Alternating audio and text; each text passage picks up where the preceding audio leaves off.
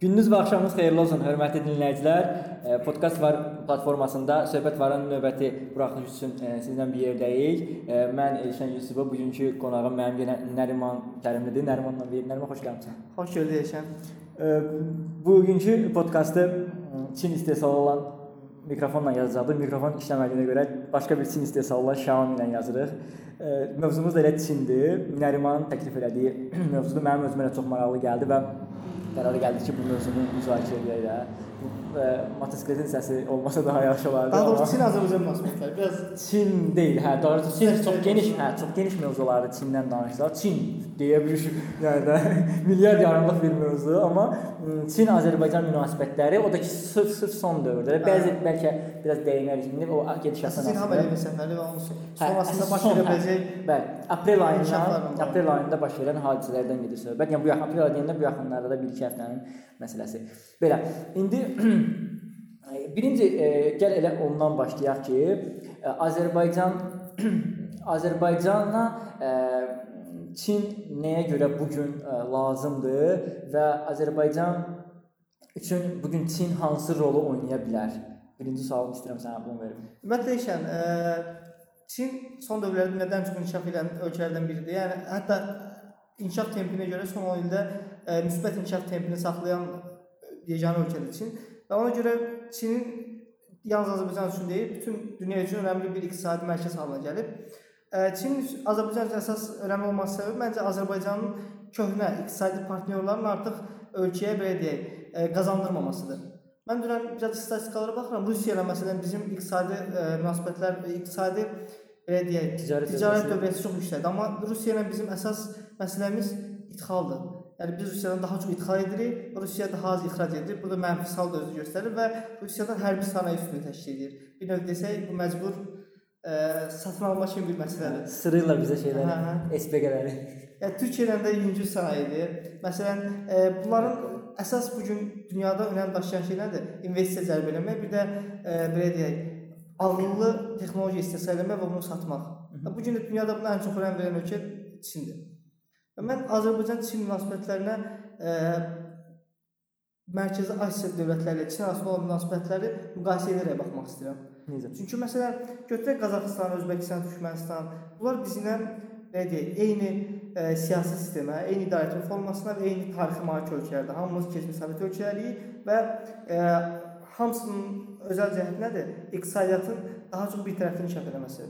Yəni e, emal belə deyək, iqtisadiyyatıdır, təbii e, təbii faydalı qazıntıların istehsalı və satışı ilə bağlıdır. Bu gün məncə bizim o ölkələrdən bir dənə üstünlüyümüz var ki, Çin bizə neft və qaz bazası kimi baxmır. E, Gəl belə deyək də, Çin bizə necə baxırla, biz Çinə necə baxırıq, bunu qarışdıraq bir-birinə yoxsa ayrı saxlayaq? Mən çünki birinci baxmaq istəyirəm, çünki birinci baxmaq istəyirəm ki, Azərbaycana Çin niyə lazımdır? Yəni Azərbaycan niyə niyə indi deyirsən ki, ə, Azərbaycana indiki tərəfdaşları, iqtisadi tərəfdaşları ə, kifayət eləmir. Kifayət niyə eləmir. kifayət eləmir və onlar, e, niyə Çin? Aha, çünki onlar Azərbaycana e, belə deyək, neft və qaz üçün baxır. Rusiya Azərbaycana əsas iqtisadi bir dediyim kimi, e, iqtisadi maraqların əsasını təşkil edir. Strateji siyasi ortaqlıq var. E, Sovetdən qalan bir ənənə var və Rusiyanın belə deyək, hərbi gücü bizi buna məcbur edir. Və ikinci bir məsələ ağır sənaye var ki, neft, qaz istehsalında istifadə olunan nəqliyyatda istehsal və biz onu Rusiyadan istehsal edirik. Bu da yenə dediyim İdxal. Hə, Sovet idxal edici Sovet dövrünün ənənəsinə bağlıdır. Və Türkiyə və Avropada bizdə əsas neft və qaz ixrac edirik və başqa bir heç bir şey istehsal edib ixrac edə bilmirik.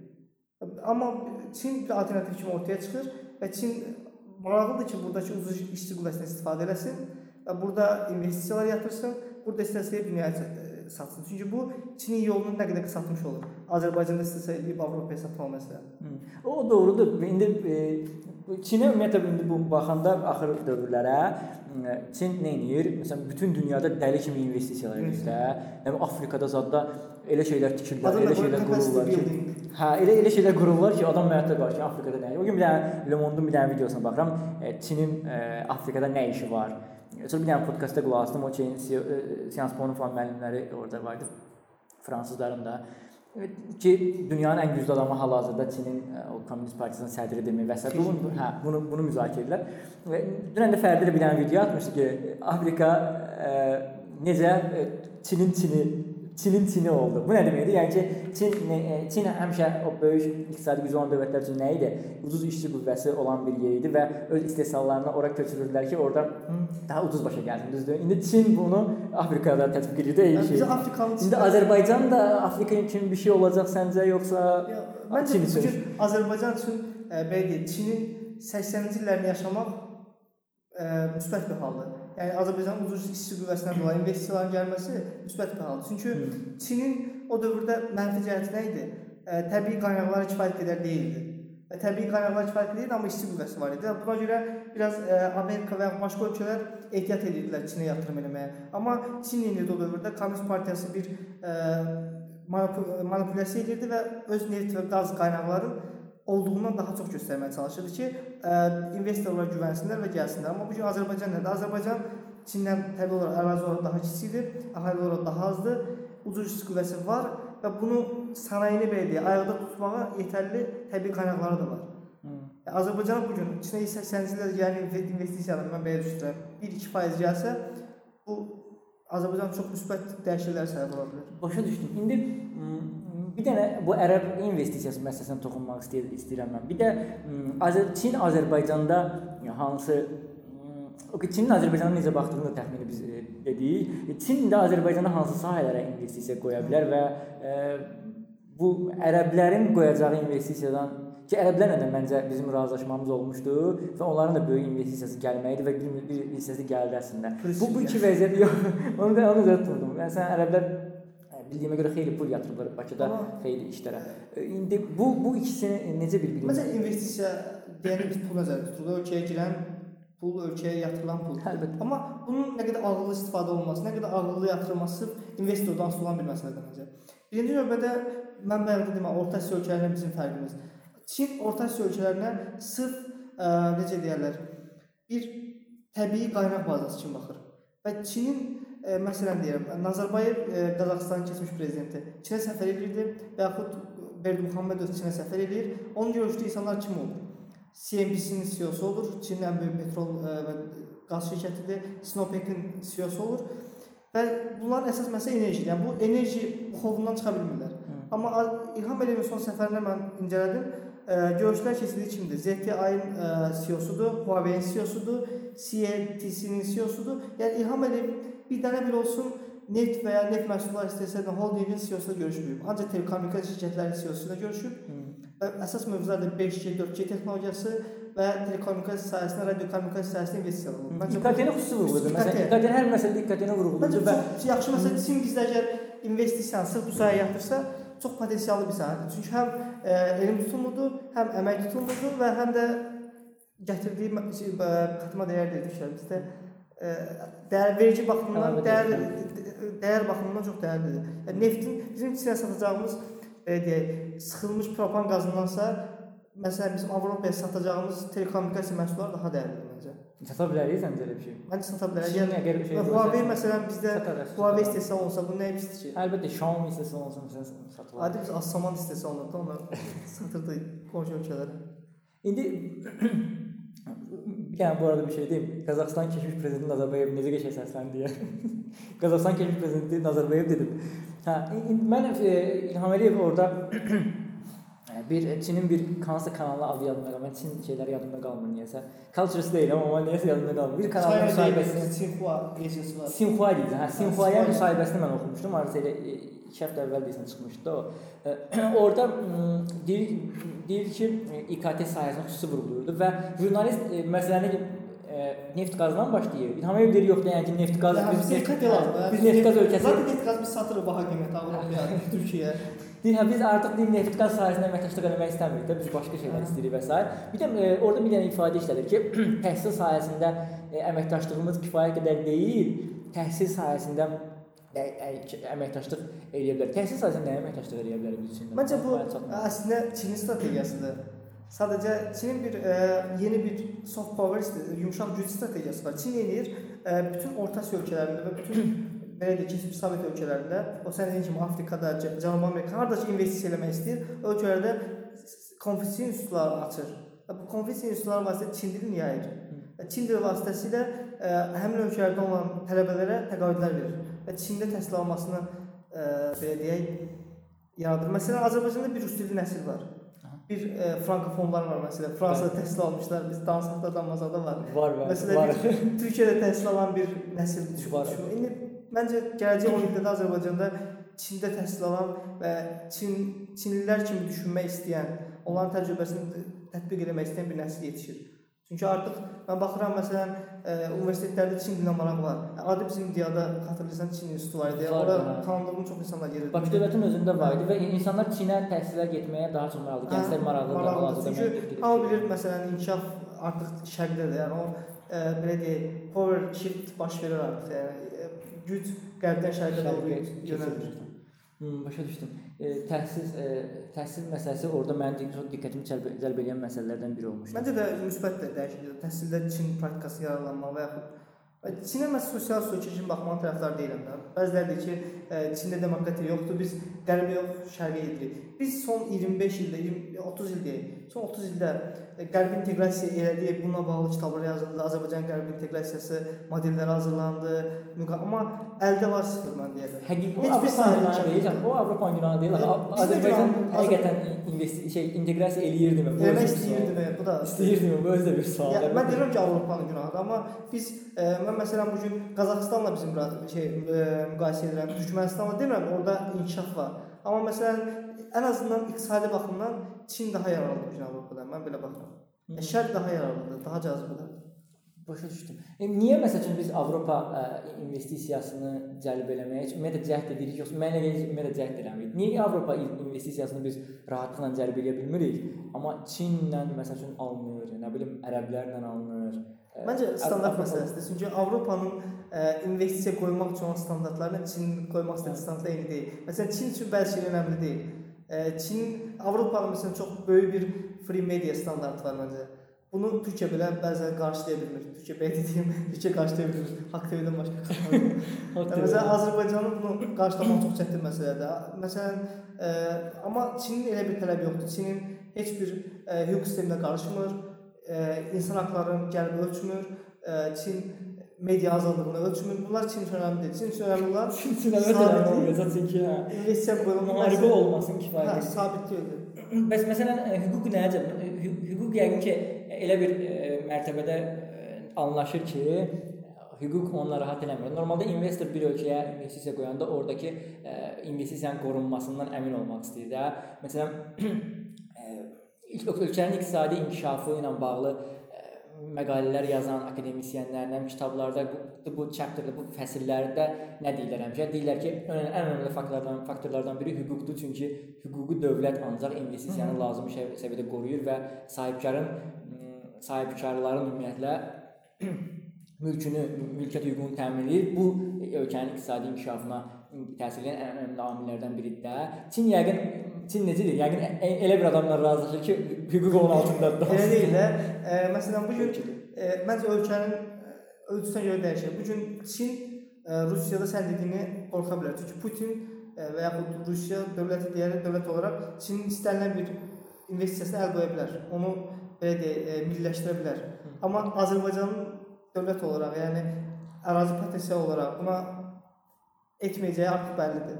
Çini qarşısına almayacağı bəllidir. Yəni Çin e, məncə yatırım eləndə bu faktorları nəzərə alır. Ölkənin gücü, ölkənin onunla nə qədər ehtiyacı olduğu, yəni bu çox önəmli faktorlardır. İqtidarın nə qədər ehtiyacı olduğu, çünki iqtidarın ə, əsas məsələsi nədir? Bir şeylər eləmək və bunu ə, belə deyək, xalqın önünə çıxarmaq üçün mən bunları elədim. Və bunu eləmək üçün hardan gəlirsə eləyəsin, investisiya eləyəsin. Önəmli məsələ budur.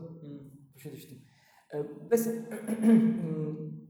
Çin e, az- bu strateji tərəfdən. Məsələn, İlham Əliyev deyir ki, biz istəyirik ki, bu bizim tərəfdaşlığımız həm də geosiyasi mahiyyət daşısın da.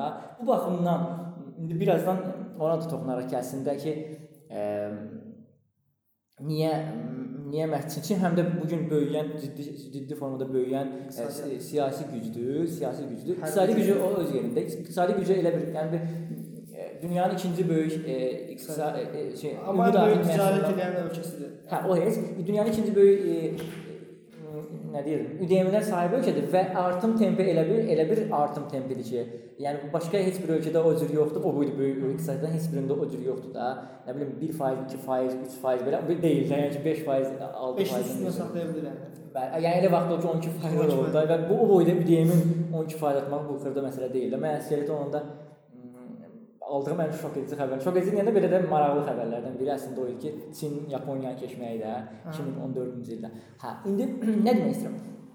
E, Çin e, Azərbaycan üçün həm də geosiyasi baxımdan e, bu qədər dərin əməkdaşlığa yönəlmək baxımından doğru tərəfdaşdır yoxsa yox da. Məsələn, Çin indi bu layihə var da, One Belt One, One Road. One Road. Hə, bu layihə bir kəmər bir yol. Bir kəmər bir yol layihəsi. Bu layihə nəyi hədəfləyir? Yəni qısaca deyim, Çindən, Çindən Avropa hətta şeydən, İndoneziyadan falan, İndoneziyadan Avropaya qədər dəniz yoludur. Əsas bu quru yollar sən Hə, Çindən başlayacaq Avropaya qədər də. İndi bu layihələrin, bütün bu şeylərin sırf geosiyasi baxımdan biz altında qalmarıq ki, səncə yoxsa əslində necə Azərbaycan kimi e, belə deyək, kiçik geosiyasi baxımdan kiçik ölkələr öz təhlükəsini təmin etmək yeganə yolu böyük ölkələrin orada marağının iqtisadi və siyasi maraqlarını cəmləşdirməkdir. Başqa çıxış yolu yoxdur. Hı -hı. Məsələn, Azərbaycan bu gün e, niyə önəmlidir? Çünki Azərbaycana Bakı Tiflis Ceyhan kəməri keçir. Gürcüstan da özü burada qarantiliyir təhlükə şey olaraq, e, təhlükəsizlik baxımından Azərbaycan da qarantiliyir. İkinci bir məsələ nədir? Dedin One Belt One Road proyektinin reallaşmasında Çin milyarlarla dollar pul xərcləyəcək. Hə. Və 2000 2000 neçənci ildə yekunlaşmalar? 2043 ildə əsas belə qan damarı halına gətirmək istəyir arteriya damarı. Çin hə. buradan bütün ticarəti yönətmək istəyir. İstəyir ki, ancaq oradan keçsin. Səncə Çin belə bir vəziyyətdə Azərbaycanın e, belə deyək, siyasi təhlükə siyasi təhlükəsizliyinə təhdid törədə biləcək hər hansı bir məsələnin baş verməsinə imkan verərmi? İmkan verməz.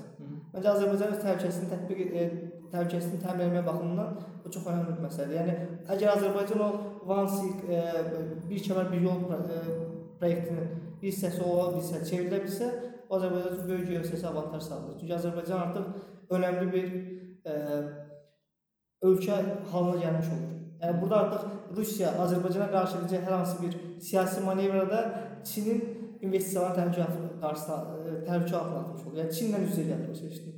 O mövzuda Ermənistan demirəm, amma məsələn Gürcüstan Azərbaycan investisiya mühiti baxımından açıq danışaq da bizdən Azərbaycandan daha yaxşıdır və göstəriciləri də Avropaya görə məsələn Doing Business indeksinin indeksində bizdən qabaqdadılar və s. Amma mən o e, niyə məsələn Gürcüstanda qiymətləndirmirəm o. Nə? Çünki e, bu yalnız o bayaq dediyim azad məhkəmələr, free media falan bunlar sadəcə e, belə iceberg-in bir tərəfidir. İkinci məsələ bir insan potensialıdır. Bizdə Gürcüstanda daha çoxdur. İkinci e, təbii qaynaqlar çox əhəmiylidir.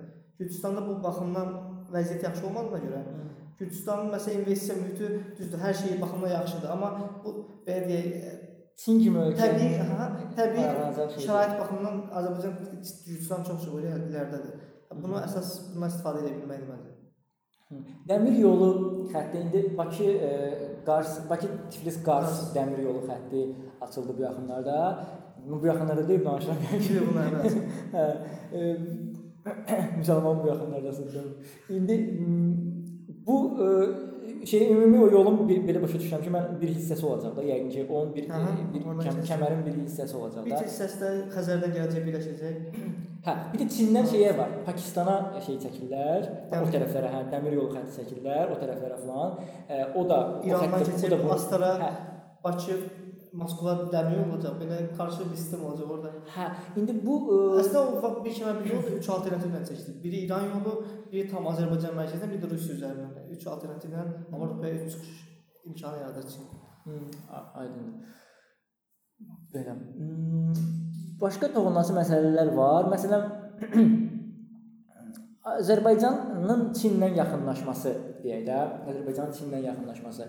Bu Rusiya üçün nə vəd edə bilər? Yəni bu Rusiya özünü bu yaxınlaşmada necə apara bilər? Rusiya Azərbaycanı e, Azərbaycanın istənilən ciddi yaxınlaşmasını hansısa bir güclə, o güc mərkəzi ilə deyək də, yaxınlaşmasını qısqanclıqla qarşılayan və e, buna mümkün qədər mane olmağa çalışan bir gücdür. Bunu hamı bilir. Tək bizə qarşı münasibətdə belə deyil də, postsovet ölkələrin hamısına qarşı bu cürdür. İndi məsələn Çinlə Azərbaycanın bu cür yaxınlaşması, çünki yəni mən bu yaxınlaşmaya həqiqətən ciddi yanaşıram və, və fikirləşirəm ki, o nə məndə. Xırda səslər mənə İnsanlar təsir çox edir. keçəcək bunu. Səs gelir, xırda səslər mənə təsir edir. Hə, demək istəyirəm ki, Azərbaycanın Çinlə bu cür yaxınlaşması e, Rusiya necə aparacaq özünü bu bu yaxınlaşma qarşısında səncə? Mən ümumiyyətlə ə, biraz özür təklif. Diplom üçün bu mövzu idi. Çinin postsovet ölkələrlə yaxınlaşmasına Rusiyanın reaksiyası. Hə, Rusiya hə, doğrudan təklifinin yadıma düşdü. təsiri, hə? Yəni burada ə, bütün akademisyenlər belə deyək çox Ona görə bu mövzunu mən təklif edirəm. İndi indi həm də şey olduğuna görə. Hə? aktualdır. Hə, o heç. Rusiya necə baxır Azərbaycan və digər postsovet ölkələrin özünün arxa bağçası kimi, özünün belə deyək bir ə, alt qurumu kimi baxır və deyir ki, mənim sərhədlərim Rusiya sərhəd, indiki Rusiya sərhədlərindən deyil, Sovetin sərhədlərindən başlayır. Yəni, orada təhlükə varsa, bu təhlükə birbaşa mənim təhlükəsizliyimə qarşı yaranmış təhdiddir, hədədir. Amma məncə bütün çox e, belə deyək politoloqların da, siyasi fikir adamlarının dediyi budur ki, artıq belə deyək Orta Asiya və Azərbaycanda, Qafqazlarda Rusiya ilə Çin arasında vəzifə bölgüsü olub. Olub? Olub. Hı. Yəni Rusiya təhlükəsizlikdə və hərbi sahədə öz monopoliyasını saxlayır. Bu danılmaz fakt. Çünki Azərbaycan bu gün ə, istəyir silah ticarətə baxın, istəyir ə, Rusiya ilə bağlı təhlükəsizlik razılaşmalarına baxın, istəyir Mərkəzi Asiyada olsun. Rusiya birinci yerdədir və Rusiyanın bütün Mərkəzi Asiya ölkələrində hərbi bazaları var, amma Çin iqtisadi sahədə Rusiya Çində dirəşə bilmir.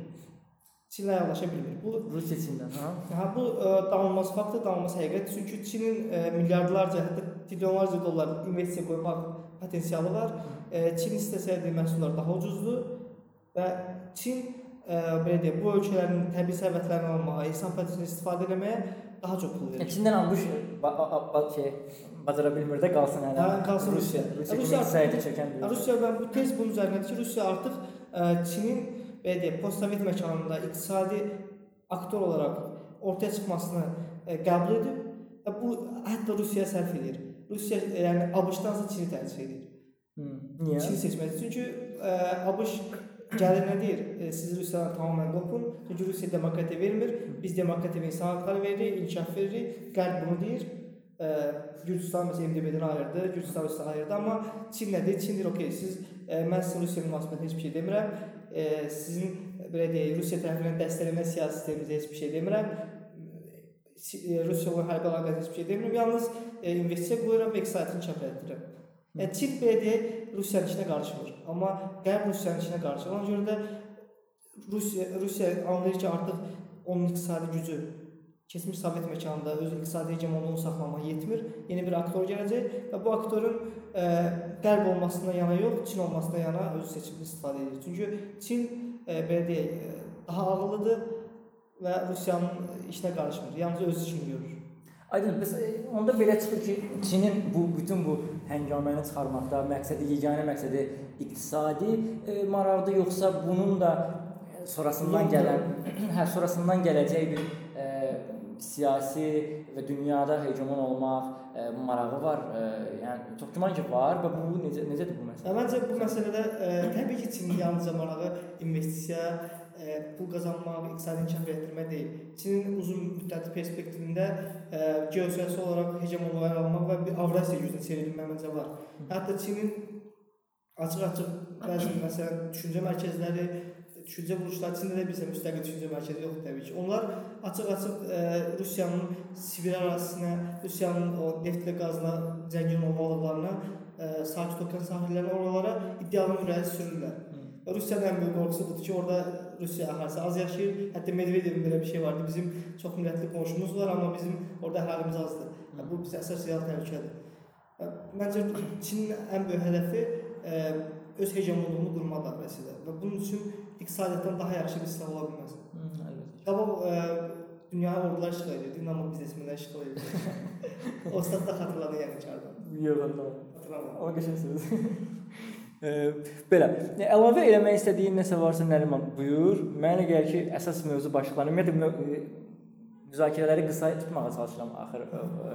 Əsas hədəfim budur çünki podkastın e, ideal olan podkastları nə qədər qısa olsa o qədər çox. Əlbəttə ki, hə, ideal şeyi müddəti tutmağa çalışıram. Əlavə eləmək istədiyin bir şey varsa, ə, buyur. Mənim çünki əlavə sualım var. o ə, qabaq deyirdilər Azərbaycan balanslaşdırılmış xarici siyasətə var. Bunu mən bəyənmirdim əslində. Dedim ki, ölkənin mövqeyi olsa, o ölkə daha çox yararlı olar. Amma bu gün Azərbaycanın sırf belə deyək, şərqə yönümlü sən bəyan etdin ərəb investisiyası, Çin investisiyası daha iqtisadiyyata yönümlü praqmatik siyasət aparması və hətta mən deyərdim Avropadan biraz daha uzaqlaşması e, müsbət bir haldır. Mən mən bəlkə sən mənim fikrimi razılaşmaya bilərsən. Sən Niyəsini izah eləsən.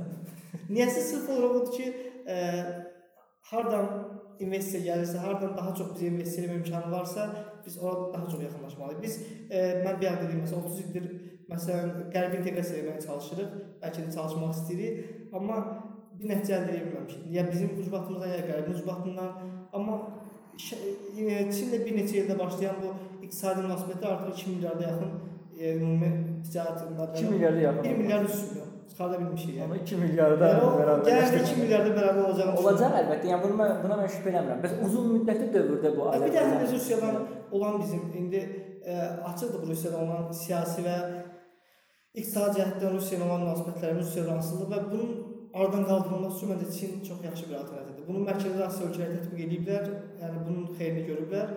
Çin onlara belə iqtisadi müstəqillik qazandırır. Rusiyadan rahat nəfəs almağı onlar üçün şərait yaradır. Məncə bu Azərbaycan üçün də belə olacaq. Mən bunu düşünürəm. Avropa bunda bizə necə baxacaq? Avropa, Qərb, demokratik Qərb və Məncə ifadələr xoşuma gəlir olar. heç bir yoxdur necə baxacaq. Yəni məncə Yox, yox, yəni dəxli var ya yoxdur o başqa, amma necə baxacaqlar? E, yəni Ola bilsin o yanaşacaq? şiddətləndirəcəklər məsələn insan hüquqları yoxdur deyə e, tənqidləri, Avropa Şurasına diklənmələri, amma Ənənəvi şeydir. bunlar ənənəvi şeylərdir bunlar e, belə deyək, əslində bizim o e, dillə ikili standart, mən o şeyə artıq inanmaq istəyirəm. Avropada e, ikili standart həqiqətən tətbiq olunur. Məsələn Avropa yalnız belə deyək, bayaq dediyimiz o Fələstin olan məsələlərlə falan heç bir qətnamə qəbul olunmur, dinləmələr aparılmır, amma məsələn siyasi məhbuslar orada daha çox dinləndirilir. Ölkədə olan digər problemlər diləndirilmir, siyasi məhbuslar daha çox dilləndirilir. Məsələn Avropanın O əlbəttə ki, təzyiq vasitəsidir. Buna heç kimin şübhəsi yoxdur. Amma Avropanın vecinnə desə də var bu problem. Avropa vecinnə deyir ki, məsələn Azərbaycan hər hansı bir kənddə yaşayan biri yaxşı rifah səviyyəsində yaşasın. o əlbəttə ki, Avropa gəlib- olmamalıdır. Yox, amma Çin gəlib sabah bir e, yatırım edib, investisiya edib bir e, fabrik qursa, zavod qursa, o zavodda o kəndə yaşayan, işləyib maaş ala bilsə, bu mənim üçün daha çox yararlıdır. Bəlkə çoxları da mən tənqid edəcək bu fikrimə görə. Vətəndaş cəmiyyəti nümayəndələri, aktivistlər deyəcək ki, bu Dövlətin Hə, nümayəndələri. yəni belə çox praqmatik danışırsan, amma mən məsəl məsələni o sən bizə debatda qala oynadın. Çörək məsələsi endirə bilirəm də, qarşında yeməyə çörək var ya da yoxdur. Bu səviyyəyə endirə bilirəm mən məsələni. Yəni bu biraz qısa müddətli yanaşma deyil sənin Yəni, əslində qısa müddətli deyil. Ölkədə iqtisadi vəziyyət yaxşı olsa, insanların rifahı normallaşsa, hər şey yaxşı olacaq. Məsələn, məsələ Bərabər bir hüquq lazımdır ki, bərabər bölünsün. Bərabər bölünmək üçün də istehsal eləmək lazımdır. Neft pullarının bərabər bölünməsi, Neft pulları bərabər bölünmədi. Ondan məsələn mənə çatmadı, məsəl üçün deyirəm də, bir bir Azərbaycan fərdinə çatmadısa, çox da ki, nə bilim Çin investisiyası gəlsin, onun hesabına. Artıq çatacaq da sən. Çünki nefti biz e, məsələn neftlə o investisiya eyni şey deyil. Çünki Yeyib dövləti bizə də verərlər. Yox, iş, iş yeri yaranacaq. Yəni ən önəmli məsələ budur məncə. İş yeri İş yeri yenə yaranırdı. Məsələn rayonlarda Neft yarananda neftlə bağlı nə şey? yox, neftlə bağlı yox. Məsələn infrastruktur layihələri həyata E, keçirilirdi. yox, İnsanlar şəhərdə gedib 10 orada. nəfər fəaliyyəşdirsə, O xırda bir şey deyil. Yəni tək onda yox. xırda bir şey, amma Tək onda bir şey olmur. O alıcılıq qabiliyyəti yaradırdı və o e, o effekt multiplikator effekti hamıya pay düşürdü. Hamı yaxşı yaşayır. Hamıya pa Daha yaxşı yaxşı, demək, daha yaxşı yaşayırdı. İndi bu o ki demokratiya bu gün qarın, qarın doyurmur, amma yenə deyirəm, e, bizim qazanacağımız buradan iqtisadi bölünmə olsun, nə iş, işsizlik, iş, e, nə deyirlər ona, məşğulluğun artımı olsun və s. Bunlar e, yenə də e, hüququn e, hüquq problemləri çərçivəsində, nə bilim, insan hüquqları problemləri içərisində yenə də bizim yəni bu bu cür bir, bir seçim eləməyə e, dəyər səncə yoxsa yox? Sən deyə belə baxıb belə düşünürəm ki, dəyər mən heç. qarşımızda belə bir seçim olduğunu düşünmürəm amma. Var elə bir seçim var. Elə bir arbitraj var. Də deyir ki, məsələn siz e, Çinlə əlaqə yaratsanız sizdə hüquq sistemi düzəlməyəcək. Çinlə əlaqə inkişaf etdirsə hüquq sistemi düzəlməyəcək. Belə bir seçim bizim qarşımızda yoxdur. Avropadan uzaqlaşmağı mən nəzərdə tuturam. Ya Avropadan məsələn inanırsan ki, biz e, məsələn Avropa ilə uzaqlaşmadıqca bizdə hər şey belə dörtlük olacaq inanırsan mı? Ya, Həqiqi həqiqi inteqrasiyaya mən inanıram ki, yaxşı olar, amma biraz ağırlı proses olar. mən inanmıram. Təbii ki, doğum sancılarla müşahidə olunan proses. Ağır ağırlı bir proses olar, amma mən mən fikirləşirəm deyiləm. Mən e, hər şeyin yavaş-yavaş mərhələ-mərhələ həyat keçməsini tərəfdarıyam. Birinci, insanlar rifahlı yüksəlməlidir. Ondan çünki ac insan heç vaxt beyni işləmir. Yaxşı. Bu ya, son hissəsi biraz e, belə səndən məvranda belə intriqal keçdi podkastın. Belə i- ilkin olaraq demək istədiyim bir şey varsa buyur. Çox sağ olun. Belə mən təşəkkür edirəm.